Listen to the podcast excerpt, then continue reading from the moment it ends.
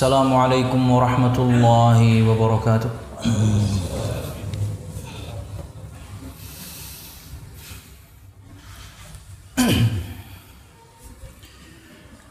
إن الحمد لله نحمده ونستعينه ونستغفره ونعوذ بالله من شرور أنفسنا ومن سيئات أعمالنا. من يهده الله فلا مضل له ومن يضلل فلا هادي له.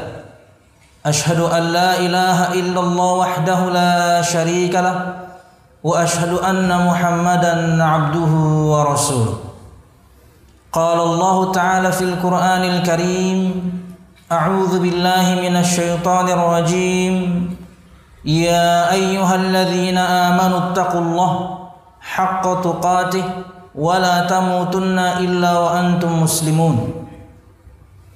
يا أيها الناس اتقوا ربكم الذي خلقكم من نفس واحدة وخلق منها زوجها وبث منهما رجالا كثيرا ونساء واتقوا الله الذي تساءلون به والأرحام إن الله كان عليكم رقيبا. يا أيها الذين آمنوا اتقوا الله وقولوا قولا سديدا. يصلح لكم أعمالكم ويغفر لكم ذنوبكم ومن يطع الله ورسوله فقد فاز فوزا عظيما. فإن أصدق الحديث كتاب الله وخير الهدي هدي محمد صلى الله عليه وسلم وشر الأمور محدثاتها فإن كل محدثة بدعة وكل بدعة ضلالة وكل ضلالة في النار أما بعد Hadirin jamaah Jumat rahimakumullah Alhamdulillah segala puji dan syukur marilah kita haturkan kepada Allah Subhanahu wa taala. Kemudian salawat serta salam semoga selalu tercurahkan kepada junjungan besar Nabi kita Muhammad sallallahu alaihi wasallam juga beserta para sahabatnya, keluarganya dan juga segenap kaum muslimin yang selalu istiqamah berpegang teguh dengan Islam sampai hari kiamat kelak. Hadirin jamaah Jumat rahimakumullah di antara hak Allah Subhanahu wa taala adalah memberikan keutamaan kepada sebagian dan tidak kepada sebagian yang lain. Allah Subhanahu wa taala berikan keutamaan kepada seseorang tidak untuk yang lain sebagaimana dimuliakannya para nabi dan rasul selain mereka. Dan juga Allah Subhanahu wa taala muliakan ras tertentu dibandingkan ras yang lain. Sebagaimana Allah Subhanahu wa taala muliakan ras Arab dibandingkan yang non Arab secara mutlak. Eh, secara umum bukan individu. Allah Subhanahu wa taala juga memuliakan bulan tertentu dibandingkan bulan yang lain.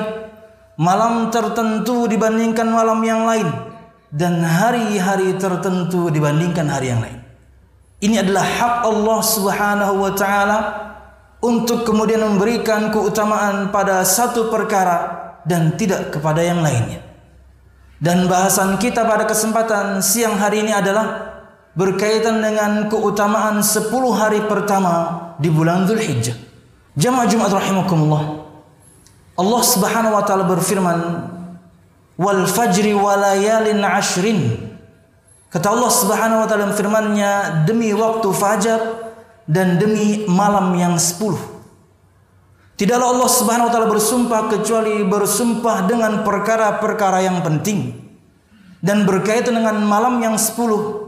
Ada perdebatan di kalangan para ulama tafsir ada yang menyebutkan maksudnya adalah sepuluh malam terakhir bulan Ramadan dan juga ada yang memaknainya sepuluh hari pertama di bulan Dzulhijjah.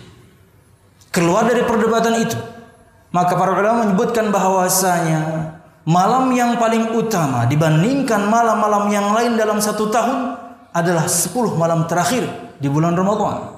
Akan tapi berkaitan dengan hari, pagi, siang, sore. Yang paling utama dalam satu tahun dibandingkan hari-hari yang lain adalah 10 hari pertama di bulan Zulhijjah. Maknanya adalah bahwasanya beramal di hari-hari itu lebih utama dibandingkan hari-hari biasa. Tapi bisa juga dimaknai kemudian secara terbalik, maka bermaksiat di hari-hari itu lebih dahsyat dosanya dibandingkan hari-hari yang lain. Maka pada kesempatan Jumat kali ini, ulun ingin menyebutkan dan untuk mengingatkan semua kita, menghimbau semua kita untuk memaksimalkan amal ibadah kita khususnya di 10 hari pertama di bulan Hijjah dan tentunya itu menjadi batu loncatan kita untuk amal-amal berikutnya di hari selanjutnya.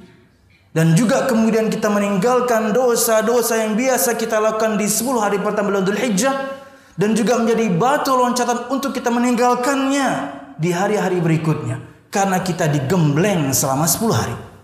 Kata Nabi Muhammad SAW, "Ma min al-'amalu salihu fiha ahabbu ila Allah min ayyamil 'ashr." Tidak ada hari-hari yang beramal saleh di dalamnya lebih Allah cintai dibandingkan amal saleh yang dilakukan di 10 hari ini. Maksudnya adalah 10 hari di bulan Dhul Hijjah. Maka berikut lima amal yang bisa ulun sebutkan agar kita bisa memaksimalkannya insya Allah sejak hari Senin nanti dan kemudian sampai hari Nahar atau Idul Adha. Yang pertama tentunya cukup berat untuk kita sekarang bahkan kita terlarang yaitu haji dan umroh. Ini di antara amal yang bisa dilakukan oleh seseorang ketika dia masuk di 10 hari pertama di bulan Hijjah. Bahkan hajian tersebut atau hajian itu sendiri dimulainya dari tanggal 8 Dhul Hijjah. Tapi tentunya karena kondisi sekarang bahkan kita Indonesia sementara terlarang tapi insya Allah ini hanya sementara. Insya Allah siapa pun di antara pian yang sudah terdaftar harusnya pergi tahun ini insya Allah tahun depan bisa melaksanakannya amin ya rabbal alamin karena keutamaannya luar biasa. Kata Nabi Muhammad sallallahu alaihi wasallam, "Al-umratu ila al-umrati kaffaratun lima bainahuma wal hajjul mabrur laisa lahu jazaa'un illa al-jannah." Umrah ke umrah berikutnya itu akan menghapuskan dosa-dosa di antara dua umrah tersebut. Dan haji yang mabrur tidak ada balasan yang pantas untuknya kecuali surga Allah Subhanahu wa taala. Maka jika di hari-hari biasa insya Allah ketika wabah ini selesai. Inilah amal yang paling utama yang bisa dilakukan oleh seseorang ketika masuk di bulan Dhul Hijjah. Dua, puasa. Kata Nabi Muhammad SAW, Kullu amal ibni Adam yudha'af al-hasanatu wa ashru amthaliha ila sab'i mi'ati di'fin. Qala Allah Azza wa Jalla illa as-sawm fa innahu li wa ana ajzi bih. Ila akhir sabda Nabi Muhammad sallallahu alaihi wasallam. Kata Nabi Muhammad SAW, semua amal anak Adam itu dilipat gandakan. Satu kebaikan akan dilipat gandakan menjadi sepuluh, bahkan sampai tujuh ratus kali lipat. Kemudian kata Nabi Muhammad SAW, Allah Subhanahu Wa Taala berfirman, kecuali puasa. Maka puasa itu untukku dan akulah yang langsung akan membalasnya. Di antara keterangan para ulama, bahwasanya pahala puasa hanya Allah yang tahu berapa kali lipat Allah akan berikan kepada kita pahalanya. Bahkan disebutkan oleh seorang ulama Sufyan bin Uyainah bahwasanya ketika seorang kelak habis amal baiknya dia berikan kepada orang-orang yang dia zalimi. Habis. Orang yang pernah dia pukul, orang yang pernah dia tumpahkan darahnya, orang yang pernah dia caci, orang pernah dia paki, orang yang pernah yang pernah dia zalimi. Di hari kiamat kemudian mengambil semua kebaikannya. Pahala puasa inilah yang sangat mungkin menyelamatkannya. Karena kita tidak pernah tahu berapa Allah Subhanahu wa taala melipat gandakan pahala puasa ini. Dan puasa di sini umum. Bisa puasa wajib seperti Ramadan atau kemudian puasa-puasa yang sunnah. Dan subhanallah juga di antara keutamaan yang lain, puasa.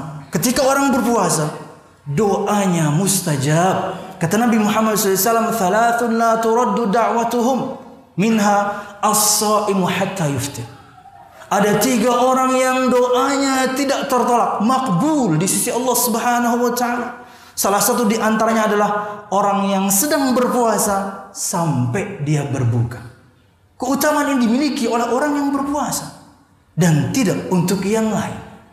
Kemudian di antara keutamaan juga adalah bahwasanya puasa menjauhkan seorang dari siksa api neraka Allah Subhanahu wa taala.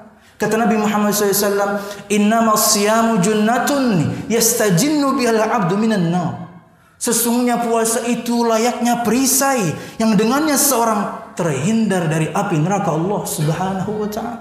Bahkan salah satu di antara begitu banyak pintu surga ada satu pintu yang dikhususkan hanya untuk orang-orang yang berpuasa. Keutamaan demi keutamaan untuk orang-orang yang berpuasa. Nah, berkaitan dengan 10 hari pertama di bulan Dhul Hijjah ini dari tanggal 1 sampai tanggal 9 silahkan. Tapi jika Anda kemudian hanya memilih tanggal 9-nya saja, no problem. Itu minimal sekali. Yang berpuasa dari tanggal 1 sampai 9 pakai keumuman hadis. Amal yang paling Allah cintai adalah amal di hari-hari ini, yaitu 10 hari pertama bulan Dhul Hijjah. Tapi berkaitan dengan puasa Arafah tanggal 9 Dhul Hijjah, maka ada hadis yang terpisah. Kata Nabi Muhammad SAW, "Siyamu yawmi Arafah ahtasibu 'ala Allah ay yukaffira as-sanata allati qabla was-sanata allati ba'da." Puasa hari Arafah 9 Dhul Hijjah. Kata Nabi Muhammad SAW, aku mengharap kepada Allah Subhanahu wa taala dengannya Allah Subhanahu wa taala mengampuni dosa-dosa satu tahun sebelumnya dan satu tahun sesudahnya maka berpuasalah. Mau full 9 hari silahkan kalau anda mampu. Mau fokus yang tanggal 9 saja tidak ada masalah. Tapi berpuasalah. Keutamaannya luar biasa. Tiga, takbir atau bahasa kita takbiran. Dan betul-betul lafadznya adalah seperti takbiran kita salat Idul Fitri atau Idul Adha. Allahu Akbar, Allahu Akbar, La ilaha illallah, Wallahu Akbar, Allahu Akbar walillahil hamd secara mutlak kapan pun dan di mana pun kecuali tentunya di tempat-tempat yang tidak layak seperti WC. Ini takbir yang mutlak karena di hadis yang lain mirip seperti hadis yang pertama tadi Nabi Muhammad berikan tambahan. Kata beliau SAW, tidak ada hari yang amal saleh di dalamnya lebih Allah cintai dibandingkan amal saleh di hari-hari 10 ini. 10 hari pertama di bulan Dhul Hijjah. Kemudian kata Nabi Muhammad SAW, "Fa'akfiru fiha minat takbiri wa tahlil wa tahmid." Maka perbanyaklah pada hari-hari itu tah, ta, takbir, tahlil, tahmid terkumpul pada lafaz takbiran. Allahu akbar, Allahu akbar, la ilaha illallah wallahu akbar, Allahu akbar walillahil hamd. Anda bisa takbirnya di rumah, Anda bisa sambil mengendarai mobil, bisa di kampus, bisa di kantor, bisa di semua tempat, mutlak, kapan pun dan di mana pun, kecuali tempat yang kurang pantas seperti WC. Maka perbanyaklah berzikir dalam bentuk takbiran ini di 10 hari pertama di bulan Dhul Hijjah ini. Aku lakukan hadza wa astaghfirullah li wa lakum wa li mu'minin fastaghfiruhu innahu wal ghafurur rahim.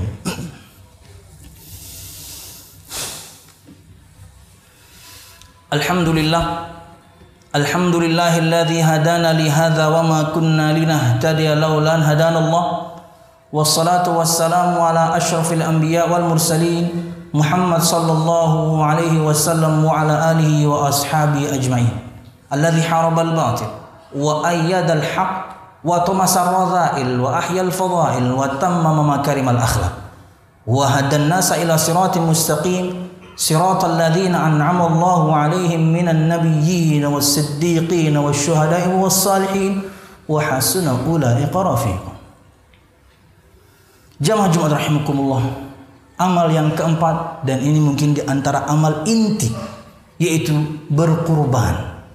Di antara amal yang bisa kita maksimalkan yang kita lakukan di 10 hari pertama di bulan Hijjah adalah amal tanggal 10 itu yaitu berkurban.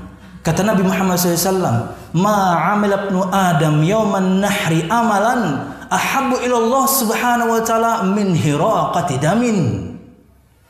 Tidak ada amalan seorang anak Adam yang dia lakukan di hari nahar, di hari penyembelihan, di hari Idul Adha tanggal 10 Dhul Hijjah.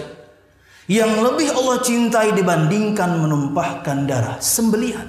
Boleh onta, boleh sapi, boleh kambing. Kemudian di ujung sabdanya beliau menyebutkan fatibu biha nafsan maka sucikan hati kalian dengan berkurban. Kita masih punya dua hari jemaah. Siapa pun di antara pian yang bisa mengira-ngira bahwasanya dia nanti bisa bayar, ngutang nggak apa-apa. Karena paling murah kambing mungkin di masjid atau musola tertentu 2,3 juta. Dan paling murahnya sapi untuk sepertujuh sapi di masjid atau musola tertentu 2,7 juta.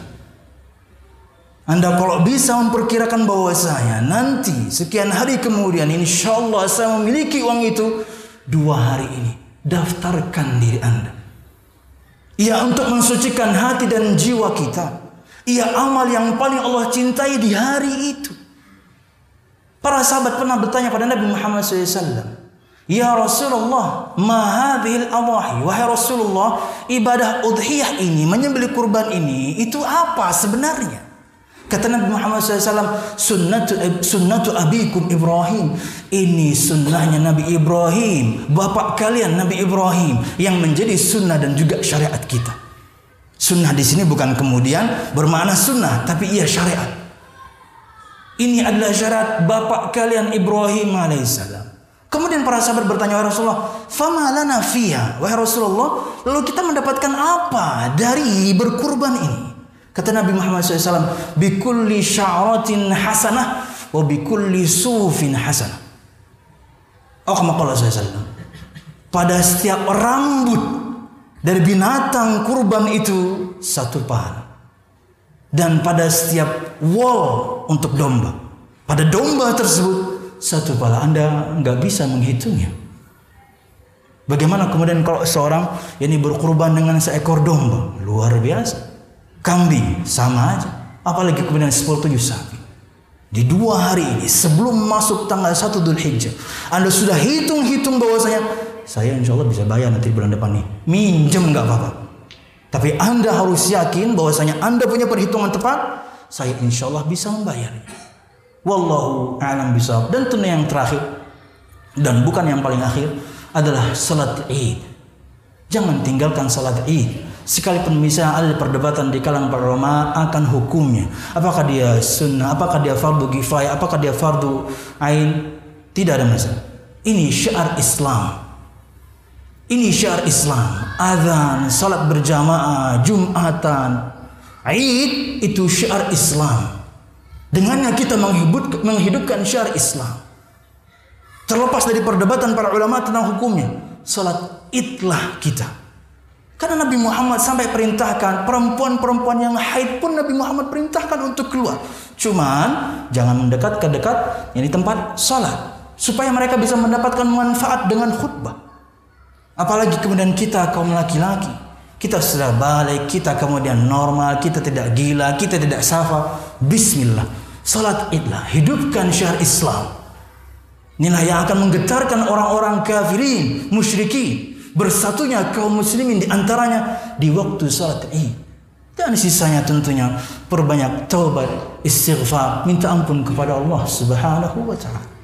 Karena salah satu bahkan mungkin sebab utama wabah ini Allah turunkan pada kita sudah satu tahun lebih itu karena akumulasi semua dosa-dosa kita. Disebut oleh para ulama bahwasanya tidak terjadi satu wabah, tidak turun satu wabah pada satu tempat kecuali perzinahan menyebar di tempat tersebut. Kita tidak menuduh siapa pun, tapi ini akumulasi. Maka yuk banyak-banyak bertobat kepada Allah. Minta ampun kepada Allah subhanahu wa ta'ala. Ini semua karena dosa-dosa kita. Repot kita menghadapinya. Begitu banyak nikmat hilang bagi yang pernah merasakan. Nikmat penciuman hilang, nikmat kemudian indera perasa hilang. Sebagian teman kita kena dan dia seperti orang budak. Indra pendengaran mau hilang. Ini di antara dalil ini bukan flu biasa. Ketika flu biasa, ah, Indomie mie goreng baunya ya tetap enak. Belum tahu sama kita kemudian suka ya. Baunya itu hilang gimana biar? Begitu pian buat, oke, okay, baunya nggak ada. Begitu pian makan, rasanya nggak ada. Makanan paling nikmat sedunia. Bukan cuma itu kemudian ikhwah kita, istrinya kalau berbicara harus berteriak, istrinya kalau berbicara dengannya harus di telinganya. Hampir budek, Pak, varian Delta ini. Lakukan dua hal.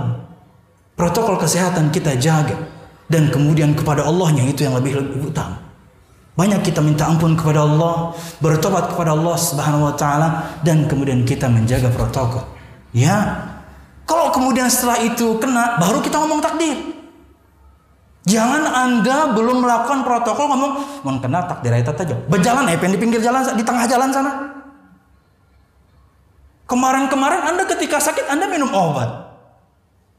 Orang yang kalau kemudian alasannya mau takdir kena kena air, kalau kena jangan minum obat. Karena ketika Anda minum obat Anda mencari sebab keselamatan. Ketika Anda minum obat Anda mencari sebab keselamatan, sebab kesembuhan. Al-ittihad bil asbab min al-qadar. Mencari sebab itu bagian dari takdir. Ini ajaran Islam. Islam itu menjaga jiwa, Islam itu menjaga harta, Islam itu menjaga akal, Islam itu menjaga kehormatan. Jiwa dijaga. Subhanallah, Anda kalau kemudian anti dengan protokol apalagi vaksin ini, mengatasnamakan agama, Anda bertentangan dengan agama. Mungkin imun Anda kuat, orang lain belum tentu. Mungkin Anda OTG, kemudian Anda lah yang menyebarkan. Ya, subhanallah. Anda kalau misalnya meremehkan perkara ini, katakan di hadapanmu hanya Ustadz Hasbi, tolong. Flu biasa jatah taiga. Bapak beliau meninggal karena COVID. Berani pian katakan itu di hadapan beliau. Flu biasa jatah taiga, cocok sih di mata pian. Ya, yang pernah merasakan juga. Apa Anda tidak punya empati ya? Rumah sakit penuh, bukan lagi kemudian yang di kuburan ngantri. Di rumah sakit yang sudah meninggal ngantri. Subhanallah. Yuk jaga. Dua hal. Secara ilmu duniawinya kita jaga protokol ini. Yang pertama dan paling utama. Yaitu minta ampun kepada Allah subhanahu wa ta'ala. Sudah kita menjaga luar biasa ulun di antara yang sangat ketat. Bahkan kemarin mau pakai dua masker. Kena. Baru ngomong takdir kalau begitu. Tapi sudah ada usaha. Tawakal itu akhir dari sebuah usaha. Bukan belum berusaha. Mun kena kena aja. Hmm, Masya Allah. Wallahu a'lam Ini pengingat untuk semua kita. Jangan diremehkan. Konspirasi bodoh amat sama konspirasi. Nyatanya di depan kita orang jatuh semuanya. Sampai detik ini 10 ustadz sudah meninggal. Dia yang bisa gantikan. Apalagi misalnya dengan keilmuan tertentu dia miliki. 20 mungkin 30 tahun lagi orang kayak gitu berada. Dia bisa gantikan. Tidak bisa diremehkan. Wallah bisa. Maka jaga betul-betul demi keamanan diri kita dan juga orang lain. Wallahu a'lam bisa. Ini yang bisa saya sampaikan. Mudah bermanfaat saran khilaful umar. Maaf. Mudahan di 10 hari pertama bulan Dzulhijjah nanti kita bisa memaksimalkan ibadah-ibadah yang tadi semaksimal mungkin dan ingat berkurbanlah apalagi Anda punya kelapangan harta. Wallahu a'lam bishawab. Allah maksudnya min khasyatika ma tahulu bihi bainana wa baina ma'siyatik wa min ta'atika ma tuballighuna bihi jannatan wa min al-yaqini ma tuhminu bihi alaina masa'ibad dunya ومتعنا الله بأسماعنا وأبصارنا وقواتنا أبدا ما أحييتنا. واجعله الوارث منا واجعل ثأرنا على من ظلم الرحم الرحيم. ربنا هب لنا من أزواجنا وذرياتنا قرة أعين واجعلنا للمتقين إماما. ربنا لا تزغ قلوبنا بعد إذ هديتنا وهب لنا من لدنك رحمة إنك أنت الوهاب. اللهم إنا نسألك حسن الخاتمة ونعوذ بك من سوء الخاتمة يا أرحم الراحمين. اللهم نسألك الجنة وما قرب إليها من قول وعمل ونعوذ بك من النار وما قرب إليها من قول وعمل ربنا آتنا في الدنيا حسنة وفي الآخرة حسنة وقنا عذاب النار سبحان ربك رب العزة عما يصفون وسلام على المرسلين والحمد لله رب العالمين أكمل الصلاة